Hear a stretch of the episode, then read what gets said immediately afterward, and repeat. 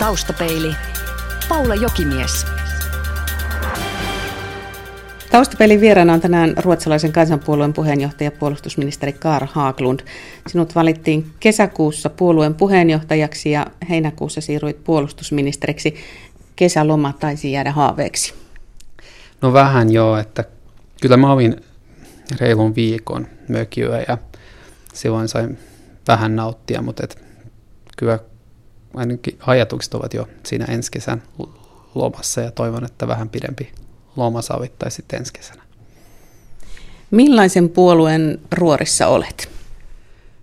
Me ollaan suht pieni ja hyvin energinen puolue ja arvomaailmalta olemme liberaaleja ja toivonkin, että, että enemmän tätä puolueen profiilia voidaan tuoda esille myös näin julkisuudessa, varsinkin Suomen kielisiä kohtaan enemmän tulevaisuudessa kuin mitä tähän mennessä ollaan onnistuttu. Käännetään kysymys toisinpäin, eli millaisen puheenjohtajan ruotsalainen kansanpuolue sinusta sai?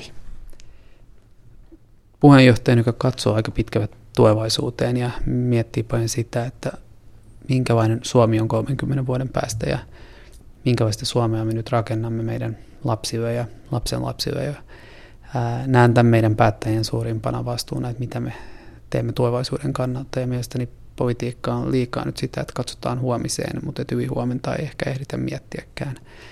Olen keskusteleva ja hyvin energinen. Teen paljon töitä, tykkään ihmisistä ja toivon, että näin päiväni pärjätään tässä roolissa. Puheenjohtajavaalin yhteydessä puhuttiin toisaalta Etelän ja Pohjanmaan ristiriidasta ja toisaalta nostettiin esiin se, että naiset hävisivät sen vaalin. Kuinka yhtenäisenä puolue valmistautuu kuntavaaleihin? Kyllä minun mielestä hyvin yhtenäisenä. Tietenkin siinä media ja niin kuin aina, mutta myös sitten puolueen taustavoimat niin yritti niin paljon kuin mahdollista löytää niitä eroja, kun niitä loppujen lopuksi ideologisesti kahden ehdokkaan vävyä, kun me valittiin puolelle uutta puheenjohtajaa, niin olivat aika pienet. Ja se on kyllä näyttäytynyt jälkikäteen, että ne oli hyvin pieniä myös just siinä valossa, että me on hyvä fiilis puolueessa ja olen itsekin kiertänyt paljon tuolla kentällä myös semmoisten piirissä, jotka teki aktiivista kampanjaa mun ystävän vastaehdokkaan Anna-Maja Henrikssonin eteen ja, ja hyvällä fiiliksellä nyt tehdään kaikki yhdessä kuntavaalikampanjaa, että et, asiat on siltä kantilta kyllä erittäin hyvin hallussa ja anna ja minä ollaan oltu pitkään ystäviä ja pysyttiin hyvinä ystävinä koko kevään ja nyt ollaan vielä parempia ystäviä ja ollaankin, hän on myös mun läheisin työ, työtoveri nyt hallituksessa ja se toimii tosi hyvin. Keskustan puheenjohtaja Juha Sipilä ilmoitti parisen viikkoa sitten taustapelihaastattelussa, että keskustan tavoite on olla kuntavaalien ykkönen. Mikä on RKPn tavoite? No jos jotkut on pitänyt hänen tavoitteenaan kunnianhimoisena, niin jos mä sanoisin, että me ollaan kuntavaavien ykkönen, niin se olisi sitten vielä kunnianhimoisempi, mutta et me on tavoitteena ainakin säilyttää nyt se asema, mikä meillä on, ja meillä on monessa kunnassa aika vahva asema. Mehän ei toimita ihan kaikissa kunnissa, että päinvastoin me on toimintaa vähinnä rannikolla, mutta et myös vähän muuallakin, ja siellä, missä ollaan mukana aaveissa, niin tavoitteena on pärjätä hyvin ja ainakin säilyttää se nykyinen asema, ja oma tavoitteeni on sitten vähän pidemmällä tähtäimellä kyllä rakentaa puoluetta, jolloin suurempi kannatus kuin tänään, mutta että nyt nämä kuntavaalit tuli päivä aika nopeasti, niin nyt katsotaan nyt ainakin se, että tässä ei tule takapakkia. Kuinka tärkeää loppujen lopuksi RKPlle on menestyminen kuntavaaleissa, kun hallituksessahan te tunnettu kuitenkin aina istuvan. Että kuinka tärkeää se sitten on kuntatasolla pitää ne paikat? Kyllä se on hyvin tärkeää, että ne, ne asiat, jotka koskevat ihmisten arkea, kuten koulut ja päivähoito ja vanhustenhuolto ja kaavoitus ja muut, niin ne, ne tehdään kunnissa ja kyllä on hyvin tärkeää, että, että säilytämme sen vaikutusvallan, mikä meillä on ja toivon mukaan saamme enemmänkin vaikutusvaltaa vaalien jälkeen, ja, mutta se pitää ansaita aina se vaikutusvalta ja menestys vaaleissa. Kuntaliiton kyselyn mukaan joka kolmas suomalainen on kiinnostunut kunnallisista luottamustehtävistä. Se kuulostaa yllättävän suurelle luvulle. Onko se ollut helppo täyttää ehdokaslistoja? Mä oon ollut mukana tekemässä kunnallisvaaleja eri muodoissa jo monta kertaa ja kyllä se on aina aika vaikeaa mun mielestä ja tämä ei koske vain meidän puoluetta, vaan kaikkia puolueita ja me huomaamme nyt, että se mikä on ollut tässä haasteena on nämä kuntaviitokset sekä edelliset että tulevat. Moni vierastaa niitä tai pelkää suurempia kuntia, enemmän vastuuta, vaikeita neuvotteluita, vaikeita päätöksiä, kipeitä päätöksiä. Että se vaikuttaa ihan selkeästi. Toinen, mikä vaikuttaa, on tämä taloustilanne, että ihmiset tietää sen, että siellä ei tehdä myönteisiä päätöksiä, missä päätetään mukavista asioista, kuten uusien päiväkotien rakentamisesta tai uusista panostuksista aikuisiin ja nuoriin tai, tai vanhusten huoltoon, vaan päätetään usein leikkauksista ja muusta ikävästä ja senkin huomaa, että ihmiset vähän vierastaa ehdokkuutta ja kolmantena näyttäytyy kyllä niin kuin se, että me on aika monia päättäjiä, kunnollisia päättäjiä, jotka ovat syntyneet sanotaan 40-50-luvulla ja kokevat, että he ovat jo tehneet pitkän päivän ja haluavat jättää tilaa nuoremmille. Ja sekin voi olla hyvä, se on niin kuin hyvä asia, että tarvitaan kokeneita ja nuoria. Mutta että kaikki nämä yhteenlaskettuna tarkoittaa kyllä sitä, että ei tämä tälläkään kertaa ole helppo juttu, vaikka mä huomaan, että uusi puheenjohtaja ja hyvät kannatusluvut ja hyvä fiilis puolueessa, niin, niin kyllä se auttaa. Ja huomaa, että on monia on nuorempia tyyppejä, jotka on nyt niin kuin kiinnostuneet. Kyllä meidän silti on niin kuin vähän tämmöistä niin kuin tuulta purjeissa, mutta et, et sama on ne realiteetit painaa siinä taustalla, niin senkin takia niin kyllä tässä päivä on täyttynyt aika hyvin tänäänkin juuri sillä, että tulee eri viestejä tuolta kentältä, että olisi toiveita, että voisin vähän auttaa paikallisesti vauhdittamaan vielä loppurutistusta ehdokasasettelun suhteen ja muuta. Että töitä riittää varmaan kaikilla puolueilla myös tällä saralla. Olet itsekin asettumassa ehdolle ja olet ollut Espoon kunnallispolitiikassa mukana ennenkin, mutta eikö tämä nyt ajankäytöllisesti ole vähän mahdottomuus? No se yksi kuussa, mitä se valtuustotyö vaatii, niin siihen mä kyllä kykenen hyvin, mutta et en mä ole mihinkään lautakuntapaikkoihin nyt iskemässä, että mä tiedän, että siellä on monia muita, joilla on enemmän aikaa ja enemmän energiaa sitten sille, mutta kyllä mä aika suurella innolla itse asiassa odotan sitä paluuta sinne valtuustoon, että se on niin konkreettista, että jotenkin kun täällä valtiopuolella tehdään aika suuria linjauksia ja puhutaan koko Suomen asioista, niin sitten semmoisena hyvänä vastapainona on se, että saa miettiä ja ottaa kantaa tämmöisiin konkreettisempiin asioihin. Että kyllä mä niin olen hyvin motivoitunut ja toivon, että, että voin sitten aloittaa taas tämän työn tammikuussa. Kuntavaaleista ja sen teemoista sen verran, että edeltäjäsi kansanedustaja Stefan Wallin on varoitellut, että perussuomalaiset saattavat kääntää nämä vaalit populistiseksi euroviisukilpailuksi ja vanhuspalvelulain muutokset ovat toinen asia, joka nyt tuntuu viemän huomioon mikä Karl Haglund sinun mielestäsi pitäisi nostaa näiden vaalien isoksi asiaksi? No kyllä se on se tosiasia, että me ollaan rakennettu hyvinvointi Suomi, jota tänä päivänä osittain ylläpidetään lainarahan varassa. Se tosiasia, että sekä kunnat että valtio on velkaantunut pahasti viime vuosina. Tästä pitäisi puhua. Tämä keskustelu just tuppaa sitten menemään johonkin eurokriisiin tai muuhun, jotka, joka ei niin kuin liity hyvinvointi Suomen nykytilaan eikä tulevaisuuteen niinkään. Perussuomalaisten puheenjohtajakin on sanonut, että näistä kunnallisvaalista tulee eurovaalit tai mitä hän sen sanoi. Ja se kertoo siitä, että perussuomalaisilla ei mielestäni ole mitään uskottavia agendoja kunnallispolitiikkaan, niin sen takia he näkevät, että on heidän kannalta otollisempaa harjoittaa tätä populistista EU-keskustelua. Mä pelkään sitä päivää 30 vuoden päästä, kun mun lapset, jotka silloin on suunnilleen mun ikäisiä nyt, niin kysyvät minulta, että, että, että että mitä te oikein teitte silloin 30 vuotta sitten, kun valtionvelka meni yli 100 miljardin euron ja että tehneet mitään uudistuksia, jotka oikeasti takaa sen, että saadaan talouskuntoa ja heidän kontolle koko se ongelma. Palataan hetkeksi vielä itse puolueeseen. RKPn katon alle mahtuu monenlaista väkeä. On maanviljelijöitä, on vasemmistoälyköitä, on yrittäjiä. Kieli on ollut se yhdistävä tekijä. Suomessa kielivähemmistöt lisääntyvät kovalla vauhdilla. Venäjän kieltähän ehdotettiin jo tuonne idän suunnalle pakkoruotsin tilalle ja suurimmissa kaupungeissa ruotsin ja venäjänkielisten puntit alkavat olla tasan. Kuinka paljon tämä kehitys nakertaa RKPn kylkeä? Ei se oikeastaan nakera meidän kylkeä ollenkaan, enkä mä niin näe, näe, että on mitään logiikkaa siinä, että näitä asetetaan vastakkain. Että mä en ymmärrä semmoista meidän keskustelua. Se ei kuulu mun, mun elämään, se ei, se ei sovi yhteen mun elämän katsomuksen kanssa. Ne on paljon osaavia ihmisiä, jotka ovat maanviljelijöitä tai kalastajia tai muita, jotka jollain tavalla ovat meidän puolueen piirissä on mukana ja meillä on sitä kautta aika laajaa osaamista. Se johtuu ja juontuu osittain siitä, että kun me ollaan oltu niin sanottu kielipuolue ja olla edelleenkin siitä johtuen, niin meillä on aika laaja skaala ja niin kuin erityyppisiä henkilöitä, mutta se on myös tuonut semmoista laajaa osaamista, jota voidaan sitten tarjota ja jota ollaan pitkään tarjottu myös Suomen yhteiskunnalle ja Suomen kehittämiselle. Me on oltu vuosikymmeniä hallituspuolue ja se ei ole mikään sattuma, vaan se johtuu siitä, että me ollaan voitu tarjota rakentavia ratkaisuja koko Suomen hyväksi ja mä toivoisin, että niin tämä meidän osaaminen muissa asioissa kuin kieliasioissa ja tämä meidän profiloituminen myös muissa asioissa kuin kieliasioissa niin olisi vähän korkeampaa.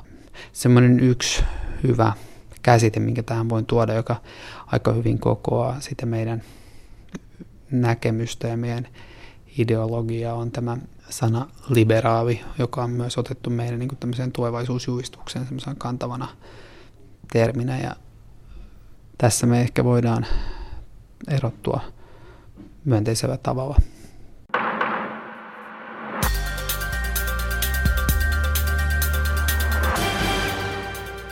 Taustapelin vieraana on ruotsalaisen kansanpuolueen puheenjohtaja puolustusministeri Karl Haaglund. Olisit halunnut siirtyä puolustusministeriksi vasta kuntavaalien jälkeen, mutta se suunnitelma ei toteutunut.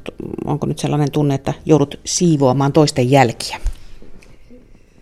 No ei, ei se siitä ollut kysymys, vaan kysymys oli siitä, että mä jossain vaiheessa olin sitä mieltä, että olisi helpompi ottaa yksi uusi työ vastaan kerrallaan, kun tämä puolueenjohtajan vaihdos meillä tarkoitti käytännössä sitä, että tuli kaksi uutta työtä, puolueenjohtajuus ja puolustusministerin salkku ja siitä se juontui, mutta et se hoitui sitten niin, että mä en pitänyt lomaa ollenkaan tänä kesänä, että se, mikä ehkä perheen kannalta ei välttämättä ole paras mahdollinen, mutta et, et tässä nyt joustettiin näin ja se on onnistunut tosi hyvin ja saanut hyvin tukea sekä työyhteisöltä täällä ministeriössä että sitten puolueen väeltä ja onkin kiitollinen siitä ja sen, kiitos sen, niin tämä on onnistunut ihan hyvin ja yritetään sitten huivia vähän perheen kanssa enemmänkin sitten joulun tienoilla ja muuta, niin sitten saadaan tämä kokonais, kokonaisyhtävä toimimaan.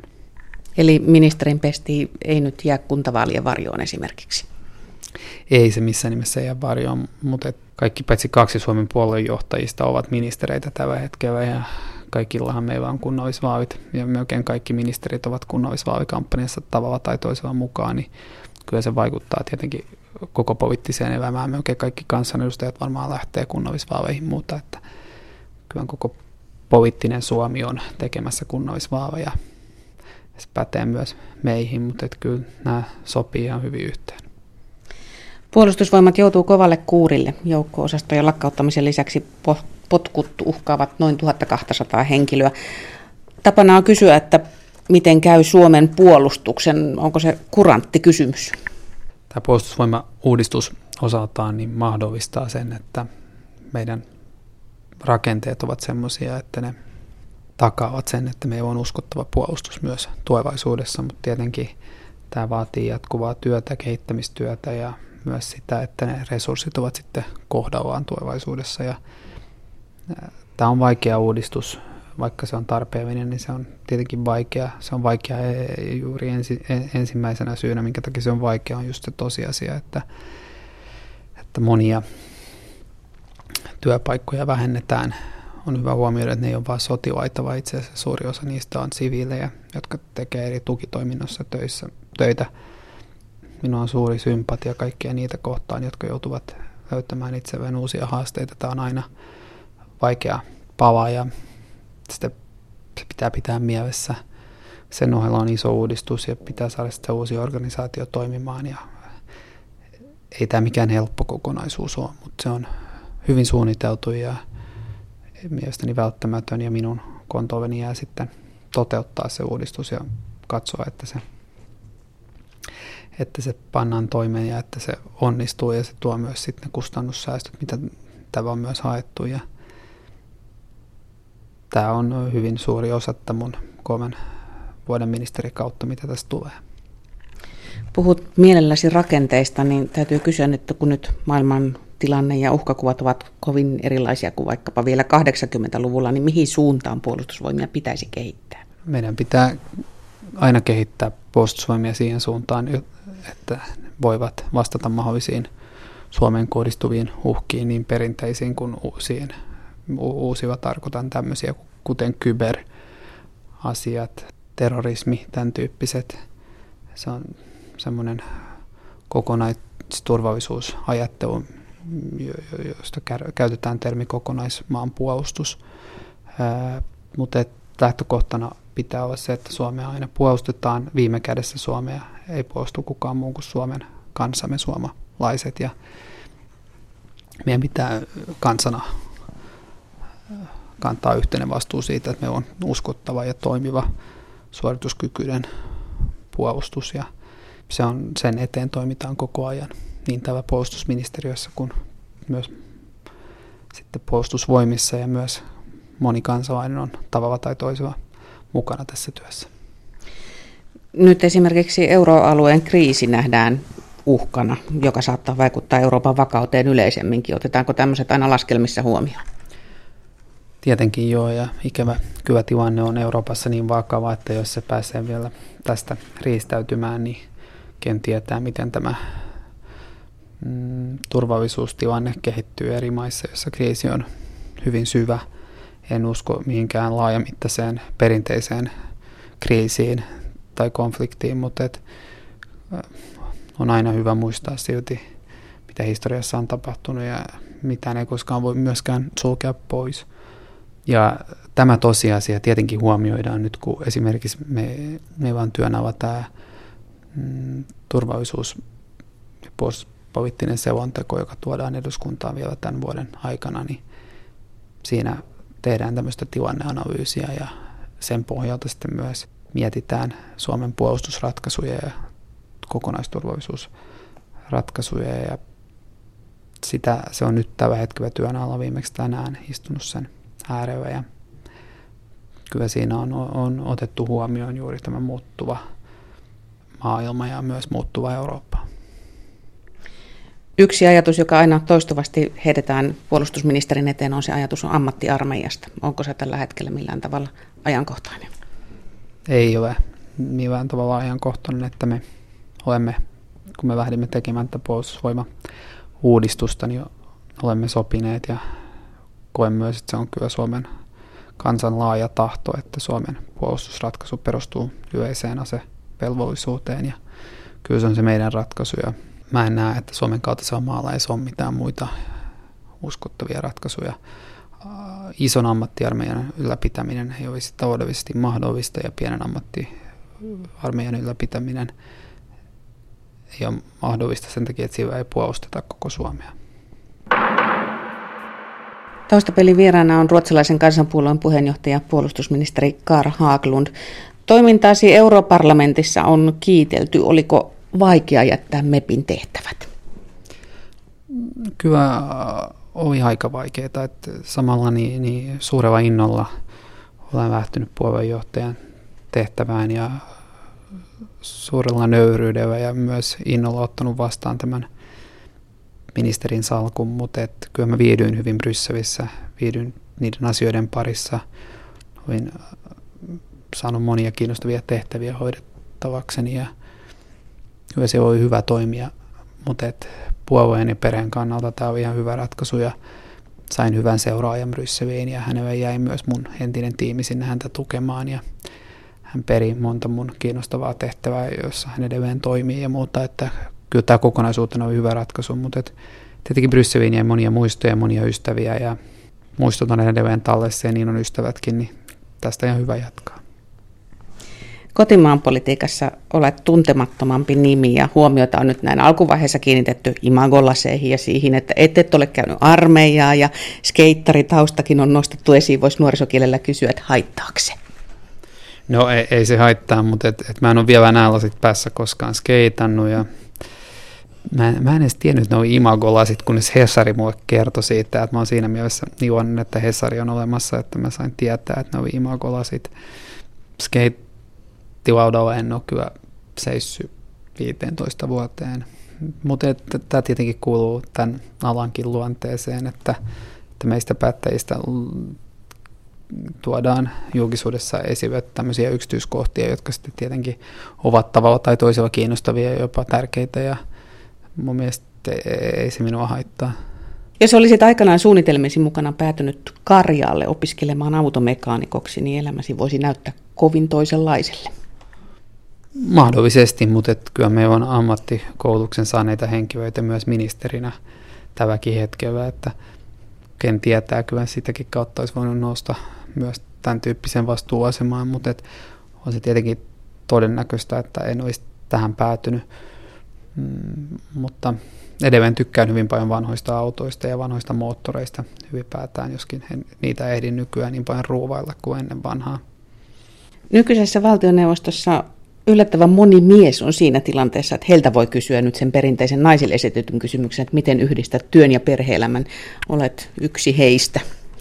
Joo, meillä on nyt semmoinen monen nuoren miehen, monen nuoren isän tiimi siinä. Meitä on itse asiassa erittäin monta ja musta tuntuu, että vaipanvaihto sujuu vähintään yhtä hyvin mieheltä kuin naisilta meidän nykyisessä hallituksessa ja se on hyvä asia. Työn ja perheen yhteensovittaminen tämän päivän maailmassa on varmaan monella alalla aika haasteellista, niin myös tässä työssä ja on kiitollinen siitä, että vaimo, vaimo on joustanut paljon ja arvostan sitä hyvin suuresti ja hän on nyt kotona meidän nuoremman kanssa ja se mahdollistaa aika paljon, kun hänellä ei ole työpäiviä tällä hetkellä.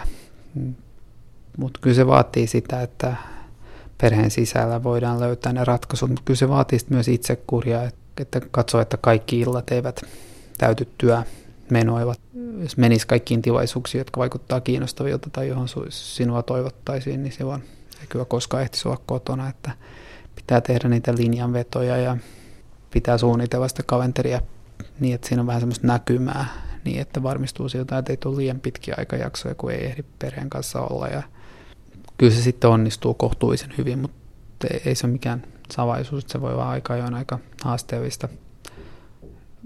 Joskin tämä viimeinen puolivuotinen ennen kuin mä palasin kotiin, niin perhe oli Suomessa ja mä olin Brysselissä ja se oli vielä haastavampaa, joten – meidän perheen kannalta tilanne on muuttunut nyt parempaan päin, vaikka se edelleen on aika, aika ajoin vaikeaa saada tämä meidän perheyhtävä toimimaan täydellisesti.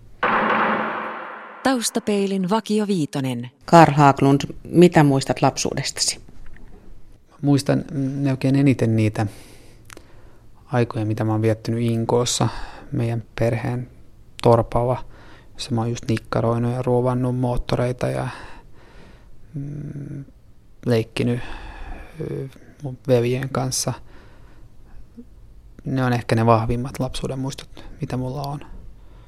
Semmoisia myönteisiä semmoisia etenkin. Paras ja pahin luonteen piirteesi ja millaisissa tilanteissa ne tulevat esiin? Paras on ehkä se, että mä oon väsymätön ja energinen ja siinä mielessä en koskaan anna periksi, vaan yritän aina ja on myös vähän optimistinen, että jos asiat on menossa väärään suuntaan, niin sitten mä jaksan paiskia duunia, kunnes asiat kääntyy parempaan päin. Sitten se, mikä liittyy vähän siihen, mikä myös ehkä on sitten mun huonoin puoli, että mä voin olla vähän kärsimätön, toisaalta sitten myös niin kuin kannustaa mua tekemään vielä enemmän töitä, koska mä en jaksa odottaa niitä tuloksia. Mutta että mä voin olla vähän kärsimätön ja sitten mä vähän perfektionisti myös, sekin liittyy siihen samaan niin kuin luonne, luonteen piirteeseen. Ja, ja se on semmoinen kiinnostava kokonaisuus, joka varmaan vie minua eteenpäin, mutta et se ei aina sitten ole minua hyväksi, eikä tietenkään voi olla joskus mun kanssa ihmisellekin rasittavaa, kun mä vaadin itseltäni hyvin paljon, mutta myös muilta. Millaisten ihmisten seurassa viihdyt? Mä viihdyn kyllä kaikkien tyyppisten ihmisten, että mulla on hyvin erilaisia ystäviä. Mulla on ystäviä, jotka on 70 mulla on ystäviä, jotka on 20 ja mulla on ystäviä, jotka on maanviljelijöitä ja mun ystäviä, jotka on pankkiireja ja mun hyvin niin kuin erilaisia ystäviä, niin myös niin kuin ulkomaalaisia ystäviä paljon ja hyvin erilaisia. Ja myös on rikkaus just se, että, että on niin paljon erilaisia ystäviä. Ja mä en tiedä, onko niissä mikään yhdistävä tekijä. Mä tykkään ihmiset, jotka on avoimia, joilla ei ole liikaa ennakko luuloja elämää tai kanssa ihmisiä kohtaan. Mä tykkään kunnianhimoisista ihmisistä, jotka ovat kunnianhimoisia mm, eri mielessä, joko työtä tai sitten niin kuin lapsia kohtaan kunnianhimoisesti hoitaa omaisiaan tai jotain muuta, mutta ihmisiä, jotka niin kuin suurella sielulla tekevät tärkeitä asioita meidän yhteiskunnan hyväksi tai ihmisten hyväksi.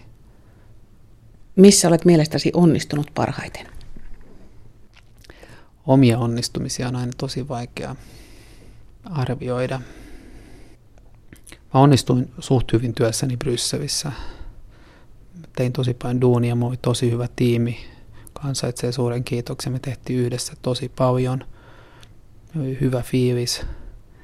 Me paneuduttiin asioihin ja kyettiin tekemään monella eri saralla erittäin monessa eri asiassa paljon töitä suomalaisten eteen ja saimme siitä suht hyvin myönteistäkin palautetta ja se on semmoinen hyvä kokonaisuus, josta sekä tiimi että minä opettiin paljon ja siitä jäi paljon evästä myös tulevaisuudelle.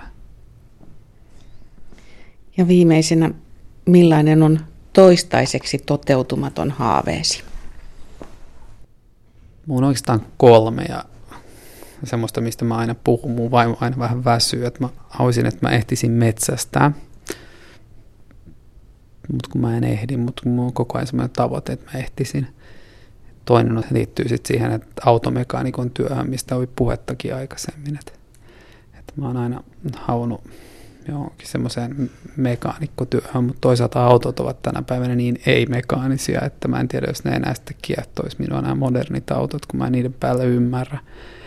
Se kolmas on se, että mä haluaisin lentää pienkoneita. Mä oon aina ollut kiinnostunut lentämisestä. Se viimeinen ei varmaan tule toteutumaan, kun se on sen verran kallista puuhaa. Et siinä mielessä niin kyllä se jotenkin metsästäminen ehkä on semmoinen, mitä mä mistä mä haaveilen ja uskonkin, että se on semmoinen haave, mikä voi toteutua, kun siinä ei ole mitään epärealistisuutta, joskin se ehkä nyt ei ihan lähivuosina toteudu, mutta et toivottavasti sitä elämää on vielä monta vuotta, niin sitten varmaan toteutuu. Taustapeili. Radiosuomi.fi